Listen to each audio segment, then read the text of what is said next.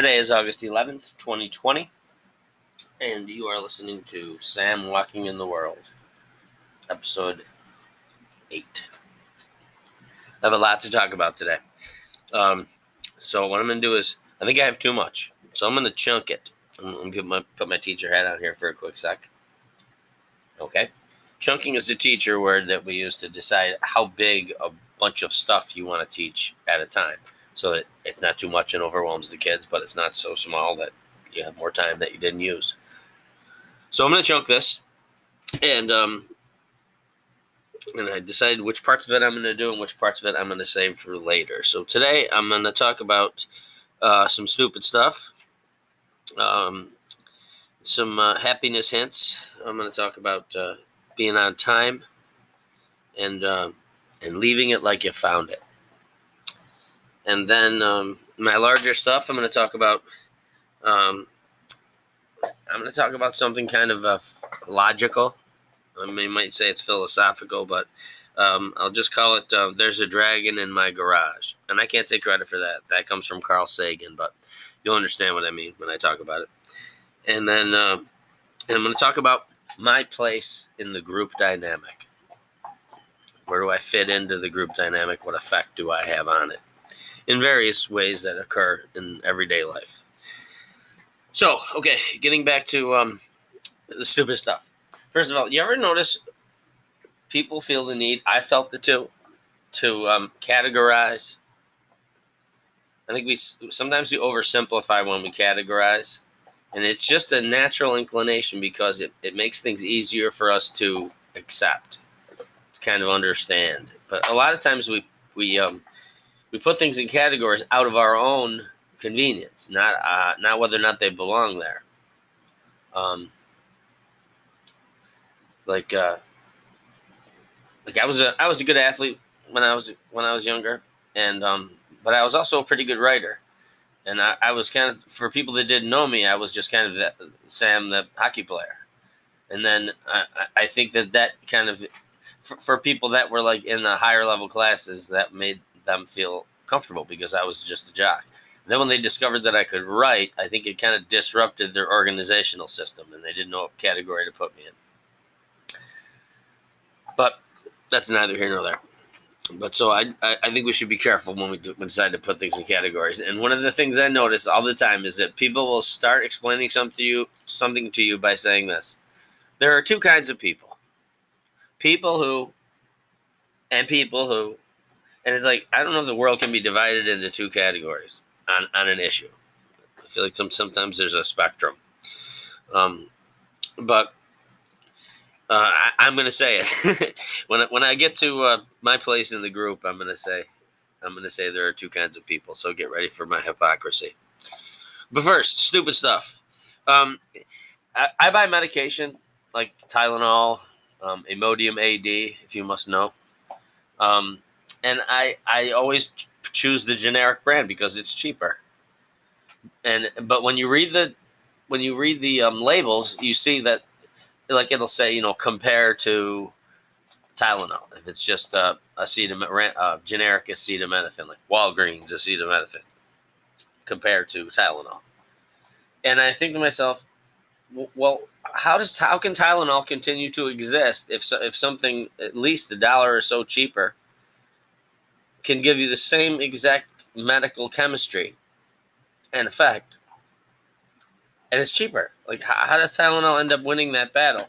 And and I think I discovered how. And maybe I'm like the last one to discover this. So, um, but I'm I'm I'm escaping my ignorance on this. They get you in the packaging. They get you in the packaging, like just if you notice it, if you bought if you bought a, a, a, little box, you know, say I don't know, twenty pills or forty pills, not the bottle, or actually even the bottle, but for the sake of this, just the, the box, little box. If you bought a, one of Tylenol and one of Walgreens acetaminophen, and then you just observed yourself opening both of them to get one pill out, you would realize how much more ease there is to to take the pill out of the Tylenol bottle. I mean, uh, box. it's like um, it's like when you open up the the the um generic one. It's like right away you can tell the paper's different, So like it's harder to get your fingernail underneath that corner so you can get just barely get started and then you can start to rip open toward the pill. The paper always just rips. It never rips all the way to the pill. It rips like halfway. And so now you don't even have like a, a, little bit sticking up so you can get your thumbnail in there and get a little bit of leverage. You can't. Now you gotta probably have to go get scissors, which I've, I've advised before. But on this, it's designed so that you can open it with your hand, but you can't. Whereas if you open up the Tylenol one, it they've they've sprung for the that thin, um, smooth, like aluminum foil kind of.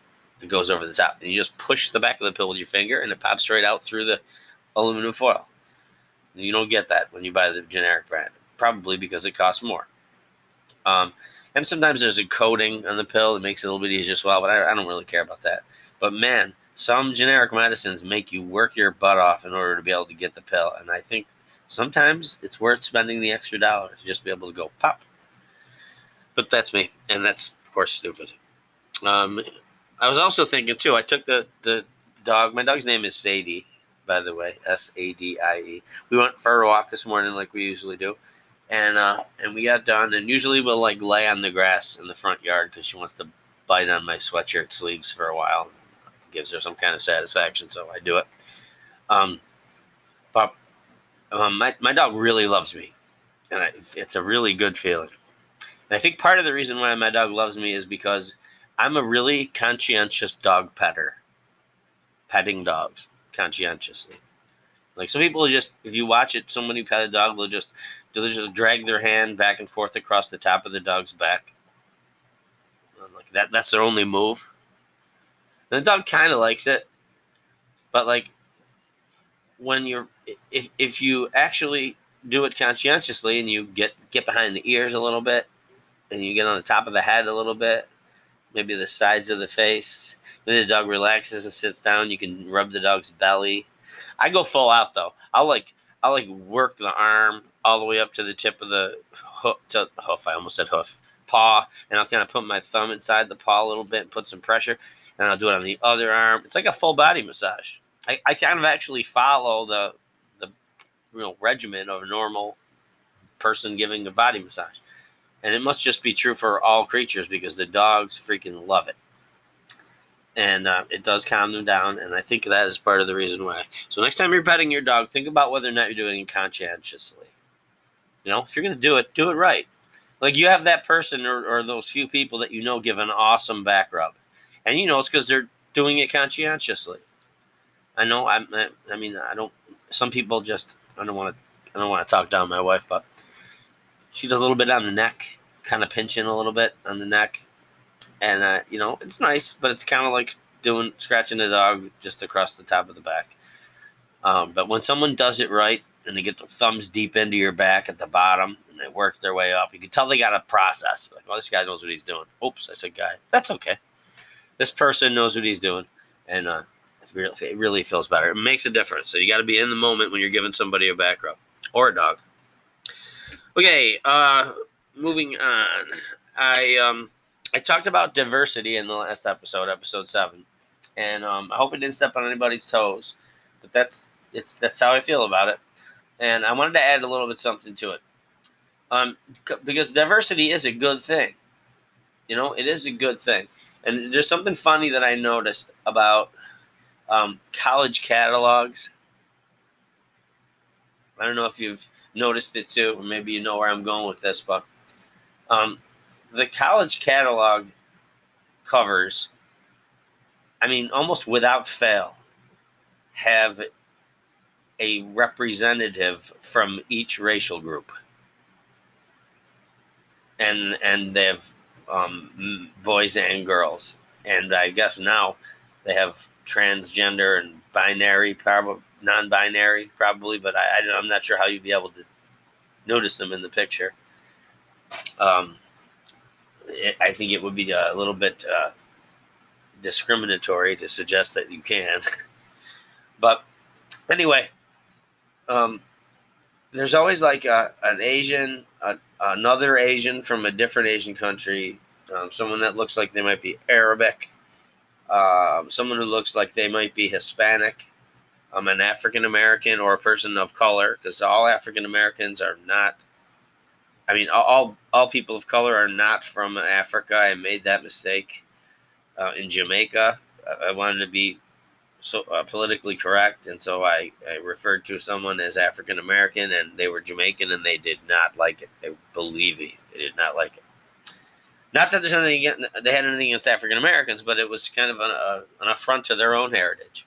And I think it's from our perspective, we try to not say say black sometimes, so we say African American, and so they're not all people of color are not African American. Likewise, all people from Africa are not people of color people from South Africa are largely white. So they are African American when they come here. And that's kind of an odd twist. But anyway, back to what I was talking about. The cover has, you know, a, a, like I said, a white person, uh, some Asians, a Hispanic, uh, and, and a person of color, probably an African American, and then maybe another person of color, um, uh, maybe a Jamaican, and and um, anyway, men, boys, and girls, whatever. And it made me think. Like I went to um, a, a, local small Catholic college. I'd rather not name things, but um, and and it was not particularly culturally diverse at the time. I bet it is now. I bet it is now. And and it wasn't like it was all white people, but but it was mainly white people. And on their cover, though, I remember because I was part of it. They asked me to be the white male in it, they didn't come and say, "Would you be our white male?" They said, "How would you like to be in the cover of the of the student catalog this year?" I said, "All right." My girlfriend at the time was really pretty, so she was the well, white girl. Um, and um, and then there were a bunch of other kids that, that were our friends. The school was so small, and so we went and we posted the picture. And I got thinking about it, like, like I had a friend Sarah. Sarah was Korean American, and um, and we just didn't have that many Koreans at the school. And I was thinking, I was looking at us and I was like, okay, there's six of us. And we have maybe a total of three Korean Americans at our college, yet we have them represented as one sixth of our population on the cover. And we had a lot of Hispanics, but we did not have one sixth of our population Hispanic.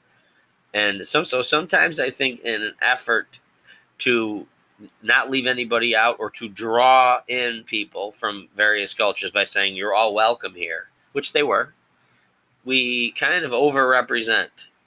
Whereas if you had done, uh, if you had taken the student population and done a random selection, like the way you know people say through the phone book, if you did a random selection and you choose chose any six people that it landed on, chances are all six of them would be white.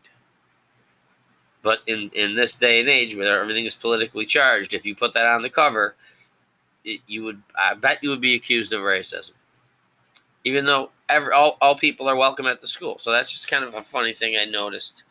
Um, and when we when we push too hard to be politically correct when it comes to culture and race, I think sometimes we go down um, mistaken avenues. I'll put it. Um, okay, uh, we're going to talk about lifey things next. A little bit of uh, a few things that helped me um, adjust to myself that made me feel better. I think it made other people happier with me, and I think maybe respect me a little bit more. But it did something for me. Um, and, and, like I said, one of them was being on time, and one of them was uh, leaving it like you found it. So, first, being on time. I saw, I think it was in a movie or something once where the father was disappointed in his adult son because he was always late. And, and he arrived at, at like lunch that they had planned. He arrived at the restaurant like 15 minutes late. His father said, If you can be 15 minutes late regularly, why can't you be on time? Like, obviously, you have a way of making sure that you're here 15 minutes after the time we're supposed to be here. Why can't you just adjust it back 15 minutes? whatever you're doing, be conscious of your habit and go, I'm going to leave 15 minutes earlier than I normally would. And then you can land on time. And I, I just see it. Some people, it's just so hard. It's hard for some people to leave their house. They'll just walk back into a room for no reason at all before leaving. They have their keys in their hand. And I did it too. I remember I, I had a buddy who'd be like, my it was my roommate at the time. He'd be like, Why does it take you so long to leave? What, what, what else do you need?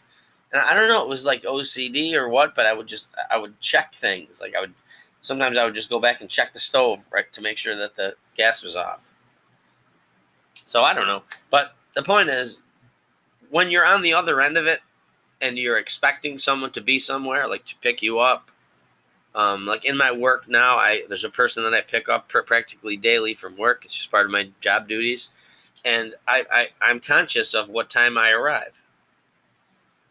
And what, but from the other end, from the person waiting for, depending really on the person to be there on time, it matters. Two minutes matter, five minutes matter, ten minutes matter, fifteen minutes matter and and you're still doing something the whole time during your late minutes probably on your way but but it's not less a big deal to you driving. It shouldn't be. And i don't mean you i mean me i mean anybody. And um I, I made a conscious effort to say today anywhere i'm supposed to be at a certain time i'm going to make sure that i'm i'm either a minute or two early or i'm there exactly on time. And maybe a minute or two late because when someone realizes that you do arrive on time as a pattern, they notice it. And and and I think they think something different about you. I think it speaks to your general reliability. And you could you could separate it in your head if you're the person that's always late, be like, "So what? So what?" But when you're the person waiting, especially if the person is late in various amounts of time, like they'll be 15 minutes late one day, 20, then it'll be five minutes late. Then they might be on time one time. Maybe it'll be 15 minutes early. It, it puts you, it puts the waiter in a position of like not knowing, like, um, and it, it is a big deal in the, in, in the moment. It is a big deal, and what happens is it ends up being a big deal for the person that's on the way late. Traffic frustrates you more. You don't understand why that guy won't just go. The light turned. Why does it take you two seconds to get your foot off the brake and put it on the gas? You don't even know that guy exists in the world if you're five minutes early. About you, of course, I mean me, I mean everyone. Um, and so that's what I have to say about being on time. I mean, now I try to do it. It makes me feel better leaving a little bit earlier because there's always something that takes up a little bit more time than you think. Um, probably your phone uh, okay, moving on. The other piece of happiness advice is that I've taken that has m- made me happier is uh, I leave things like I found them. And now you hear that all the time. You know, leave things the way you found them. But it's it's really not done as much as you would think. And I mean about small things. And then again, just like the time being on time, these are small things to the person who's doing them, but they're not small to the people who are affected by them. And it's simple things like like uh, it in my house I always keep my bathroom door closed because if I, if the door is open, my dog will eat the toilet paper. So as a habit, we've get, we've gotten you know into the habit of, of keeping the door all the way closed. Now, somebody that's using our bathroom that's visiting, um, probably doesn't know what the pattern is that we use. We could leave it. It, it could just happen to be closed. Um, it could be something that we usually leave open. They don't know. But as a rule of thumb, it makes sense to leave it closed if you use my bathroom because that's the way you found the door. You can't go wrong that way. If the lights are on in the bathroom when you arrive in, and then you get done doing your business and you leave, I would say leave the lights on. I wouldn't want to make the person who's usually used to having the lights on have to come in and then do something different than they normally do. They now they got to turn the light on. It seems small, I promise you, it seems small, but it's something that people notice. And eventually they start to realize that like their level of frustration around you doesn't grow as quickly as it does around people who don't recognize those small things. Take your shoes off. You walk in and you see a whole bunch of shoes sitting on the floor as you walk in take your shoes off. Let them tell you don't take your shoes. You don't have to take your shoes off. Except unless you're at my mother's house, then you always have to take your shoes off. Um, even in in mid August on a, on a dry day, and you've only walked through a parking lot. But I don't want to dwell on that. Um, so I, I was thinking some other ones like uh, where your seat is in the car. If you adjust the seat in the passenger seat in the car because you want to be closer or you want to lean up a little bit further, remember to put it back because you're leaving the other person a job. And and you're in a sense you're the guest. And it seems like I'm telling you, it seems like a small thing, but it will. Those two things, being on time and leaving things the way you found them, will change the way a person thinks about you, and it will change how you feel about yourself. And I, have recently um, heard somebody mention this must be a bigger thing than I've noticed it as, but it seems like it's becoming part of the zeitgeist. That's like uh, what what most people generally know. That's the zeitgeist. I I, don't know. I, I was late to that word too, but it's kind of like the being on the pulse of uh, of popular culture.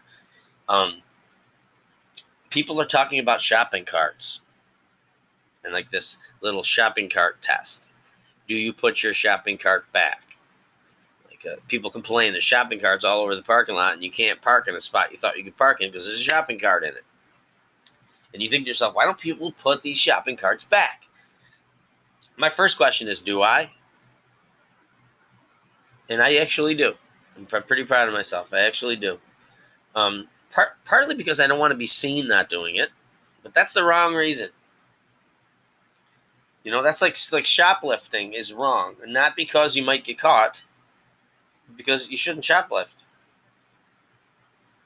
And it's the same thing with carts. If nobody's around, I think it's still important to put the cart back because that is my contribution to the group dynamic. I don't want to get ahead of myself. That's something I'm going to talk about later. But before we do that, I want to take a quick break, and I will be back after this message.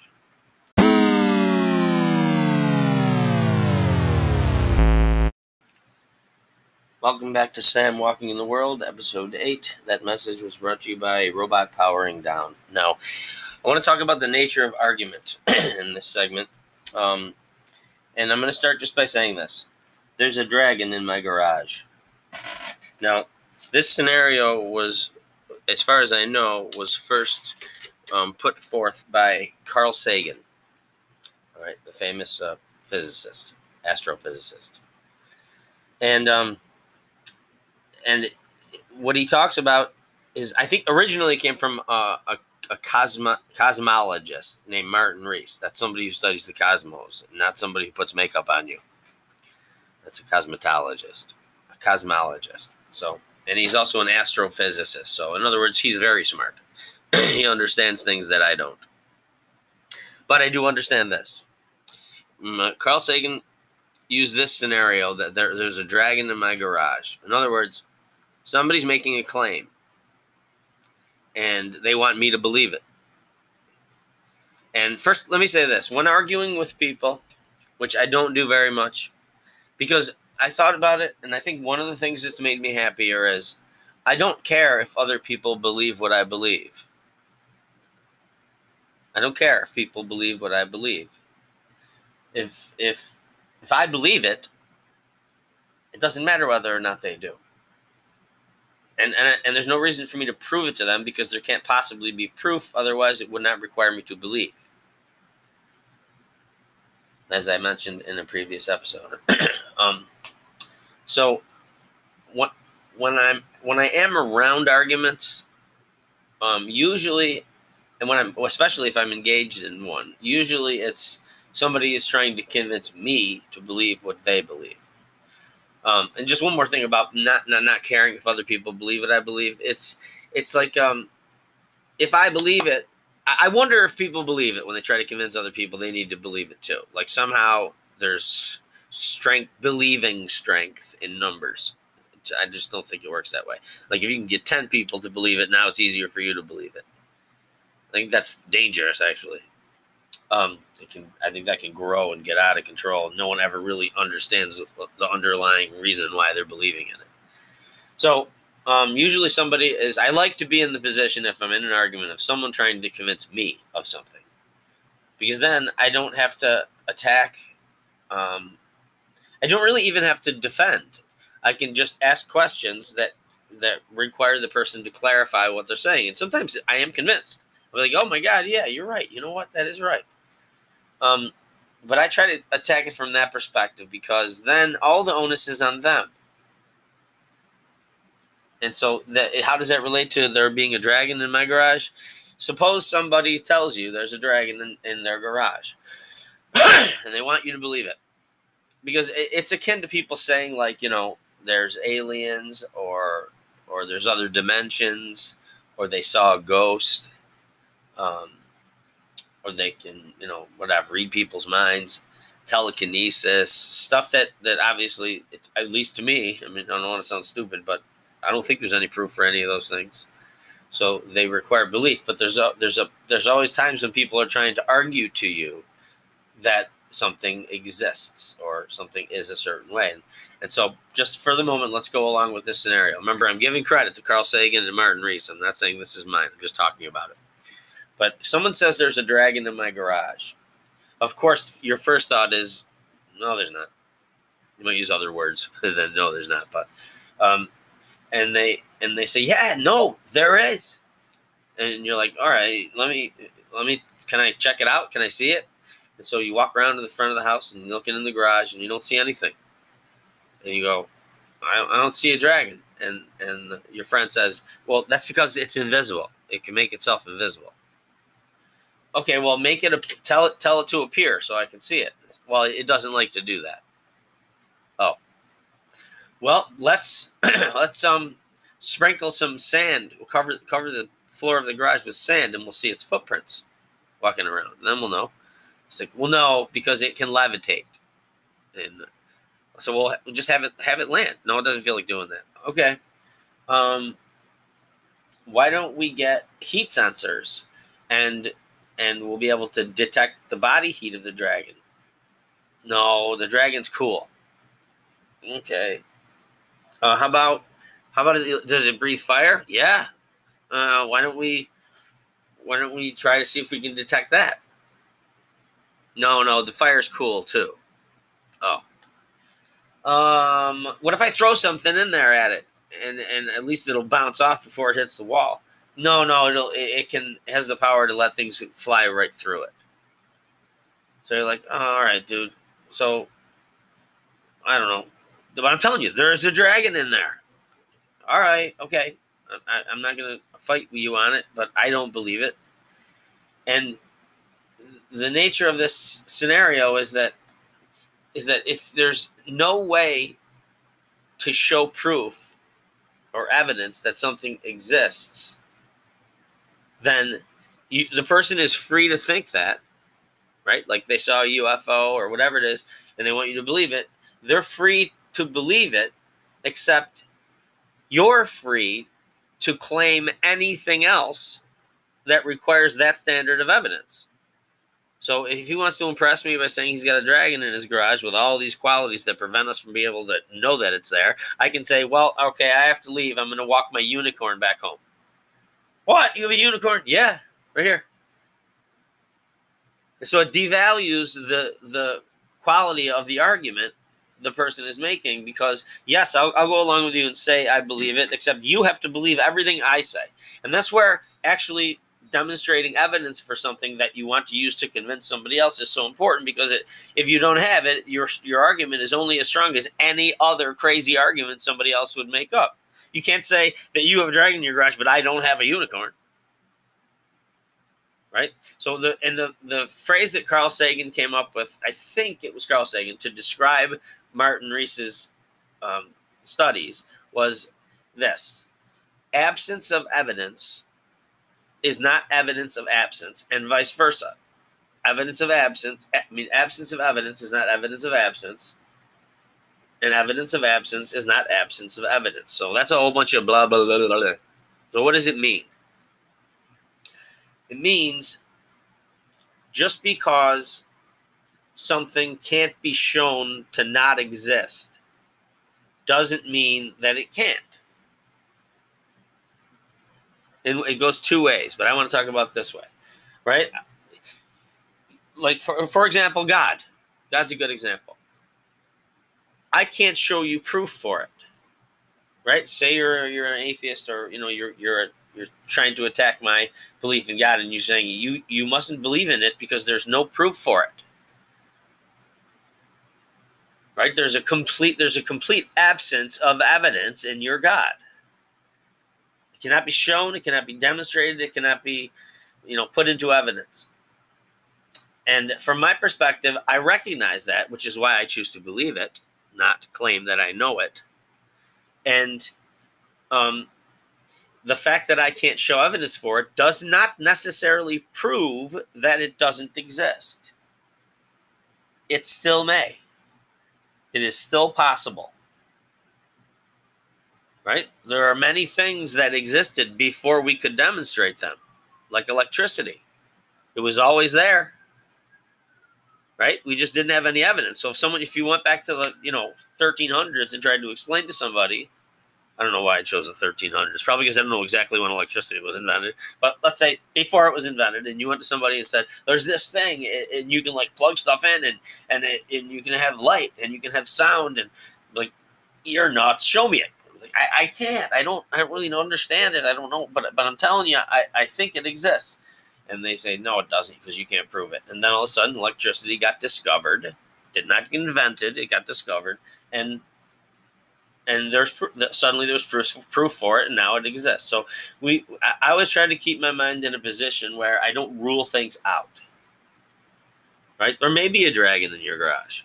I'm i'm going to choose to not believe that one because i think you're kind of nuts but um and it's it, there's two things to remember from it. One is if you have flimsy evidence for something and you want but you want someone to believe it anyway your your claim ends up having very little value. Value equal to any other claim with as little evidence.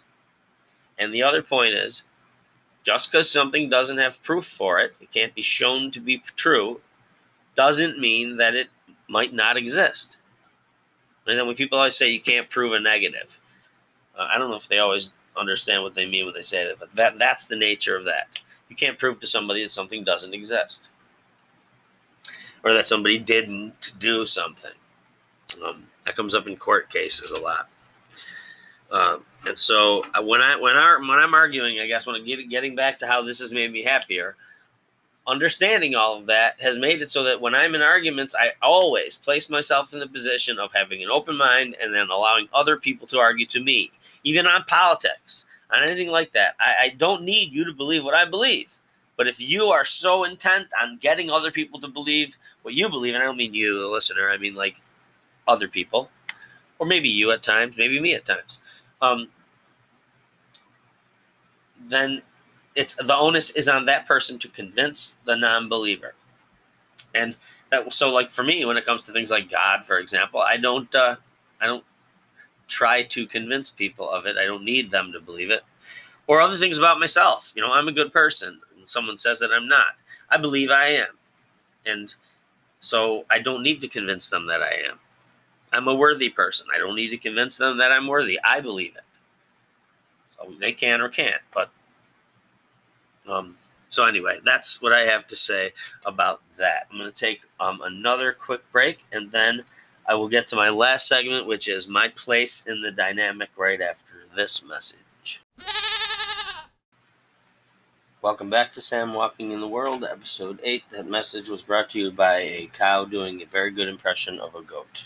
Now, I want to talk about one person's effect on the group dynamic. I can I, I can start by my own my own effect. Do I think about my own effect on a group? It kind of does a little bit go back to the shopping cart scenario. People seem to be talking about a lot now. But um, I looked up the actual definition of the word consideration. And the, the main definition is, is to think carefully about something. But the second definition is to be um, sensitive and thoughtful toward others. So it means, in, in the common parlance, it means to think about others as you're doing something. You didn't show any consideration for that person who just lost their mother by joking really loud at the funeral. Right? You weren't sensitive to the, your place in the group. Um, and I think one of the biggest barometers for how to measure a person's consideration is their driving. Now, I, I am trying to get better at it, but I am I have a long way to go. Um, I, I I find myself doing in depth analysis of other people's psyche when I'm driving. Why as I'm watching them driving. And um, it's it is a very good um, indicator of a person's consideration. Now, let me say this first. Consideration is not the same as nice, as good. I mean, it relates to it, but but there are plenty. That's why I, I sometimes I feel bad a lot actually about getting upset at other people for lack of consideration because they're probably nice people. Being nice doesn't necessarily mean that you are considerate. Because to consider it means whether or not in the moment you're thinking of your effect on the group, or I'm thinking of my effect on the group, anyone. And so, um, here are some scenarios where, when driving, I can kind of tell who is paying attention to their part in a group dynamic and who is not. So I'll ask a few questions. First, do you always know when it's your turn as you approach a four way stop sign intersection? There's cars that are coming, say, from maybe one or two or maybe all directions. And as you're approaching and then you complete your stop, do you then begin to think about whose turn it is? Or are you considering it as you approach the stop sign? are you looking to see that person has already completed their stop? They probably just want to make sure I'm not just going to bust through the intersection. Uh, that person that hasn't completed their stop, they're further away from the stop sign than me, so I'm probably going to complete my stop first. I'll let them know that, and then I'll go. I doubt. I doubt most people are thinking that. Now, some people it's just intuitive. You just you can just feel it, like where to throw a football when somebody's running. You just kind of have an understanding of where to do it. But I don't think most people do. And I think I, I don't know if it's that people are just unaware that that's a possibility that you could do, that you could consider that. It would make people going through stop signs a lot easier. Or if it's that you do know it and you just don't do it. You, you allow your mind to be on something else and you don't consider your impact on the group dynamic. And it, it may it may convenience everyone because of your choice. It may inconvenience everyone because of your choice. And if you flip that around and you're the person, maybe in another scenario where someone else isn't being considerate of that group dynamic and you get upset at them, it's a little bit hypocritical. So, I guess first, I recommend when you're approaching a four way stop sign, pay attention to where the other car- cars are so you can know with confidence by the time you stop when it's your turn. Here's another one. And it's so bad with cell phones out there. It's so bad. Is is recognizing the car behind you or the cars behind you when the light changes from red to green. Or when you're in the line and the car in front of you is already gone because it's green. How long does it take? And I know I spoke about this before as a pet peeve, but it is a very good example. Uh, especially when it's advanced greens, arrows, green arrows, right? Say you're on a road and there's two lanes going straight, and there's that one lane on the left that turns left it takes a while for that arrow to come back around again green if you don't catch it. It makes it it makes a, a pretty significant difference in minutes and the amount of time it's going to take you to get to where you're going. And if you're the kind of person that doesn't leave early and is on the road and has to have everything break your way, then it makes an even bigger difference. But I feel like there are people who, as they go through their day, and, and I guess in other things, I'm probably like this because I do catch myself. I'll do, I will catch myself. Someone will honk and I'll be like, man, I just did what I said I hate. But in general, I think I, I do it more often than not. In fact, almost all the time. And it is, I get the feeling that whether or not other people openly tell me they appreciate it or not, I know I'm putting something good kind of out into the universe by making the flow of the group go a little bit easier. But on those advanced greens, especially if you're approaching one, if you're approaching the advanced green, it's been green for a little while, and there's someone behind you, are you aware that it's probably going to start turning yellow and then maybe turn red? And as you're going through it, if you're not aware of that, you may just take your sweet time.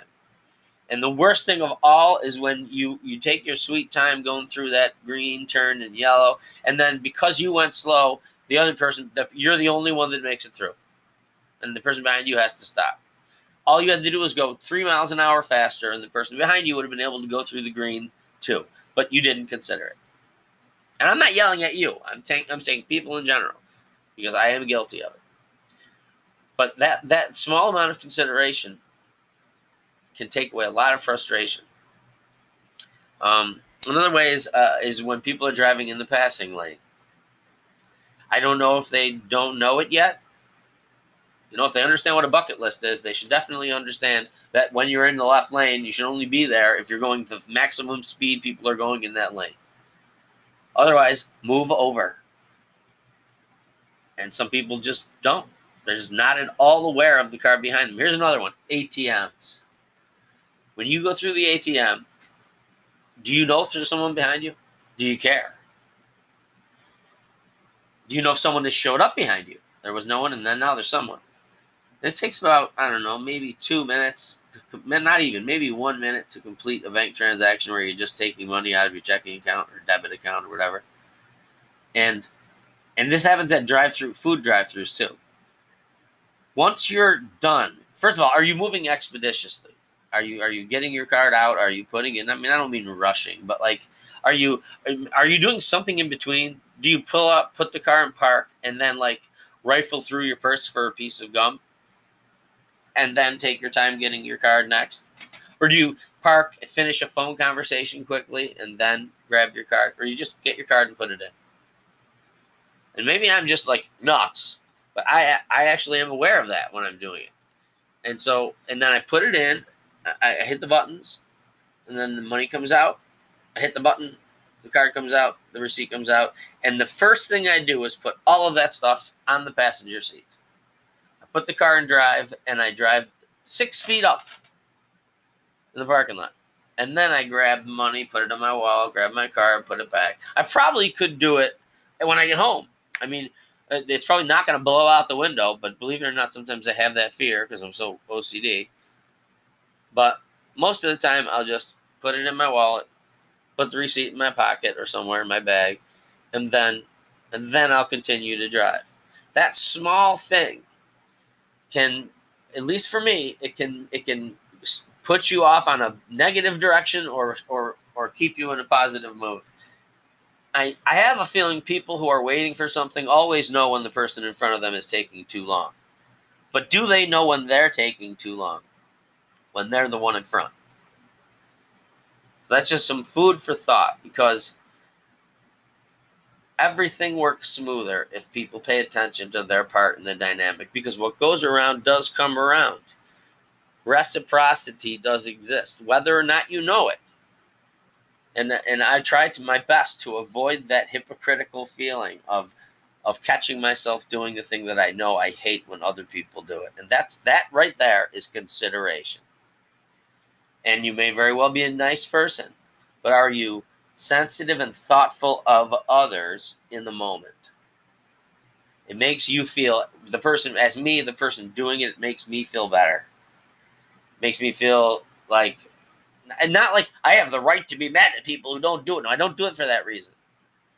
Um, and I do sometimes get frustrated with people who don't, and I do sometimes judge them. I'm like, oh, you know what? That's probably the kind of person who's clueless. They're, they're, they're just barely making it through each day without Darwin targeting them. But there's all kinds of people in the world. And, and people change, people grow, people learn lessons. But sometimes people are stuck in that spot where they just do not consider. Um, and I don't know. I, I, to this day, I don't know if they know they're doing it and don't care, or if they just don't know. And and I guess, you know what, next time I see someone that I know well enough to ask them, I think I might just ask them. And uh, so that's my last piece of advice that has made me happier. With that, that is pretty much all that I had on my plate to talk about today before I get tired of talking, which is occurring as we speak, as I speak. And so I will say goodbye, and I will see you next time. This has been Sam Walking in the World, episode 8. I'll see you next time, hopefully tomorrow.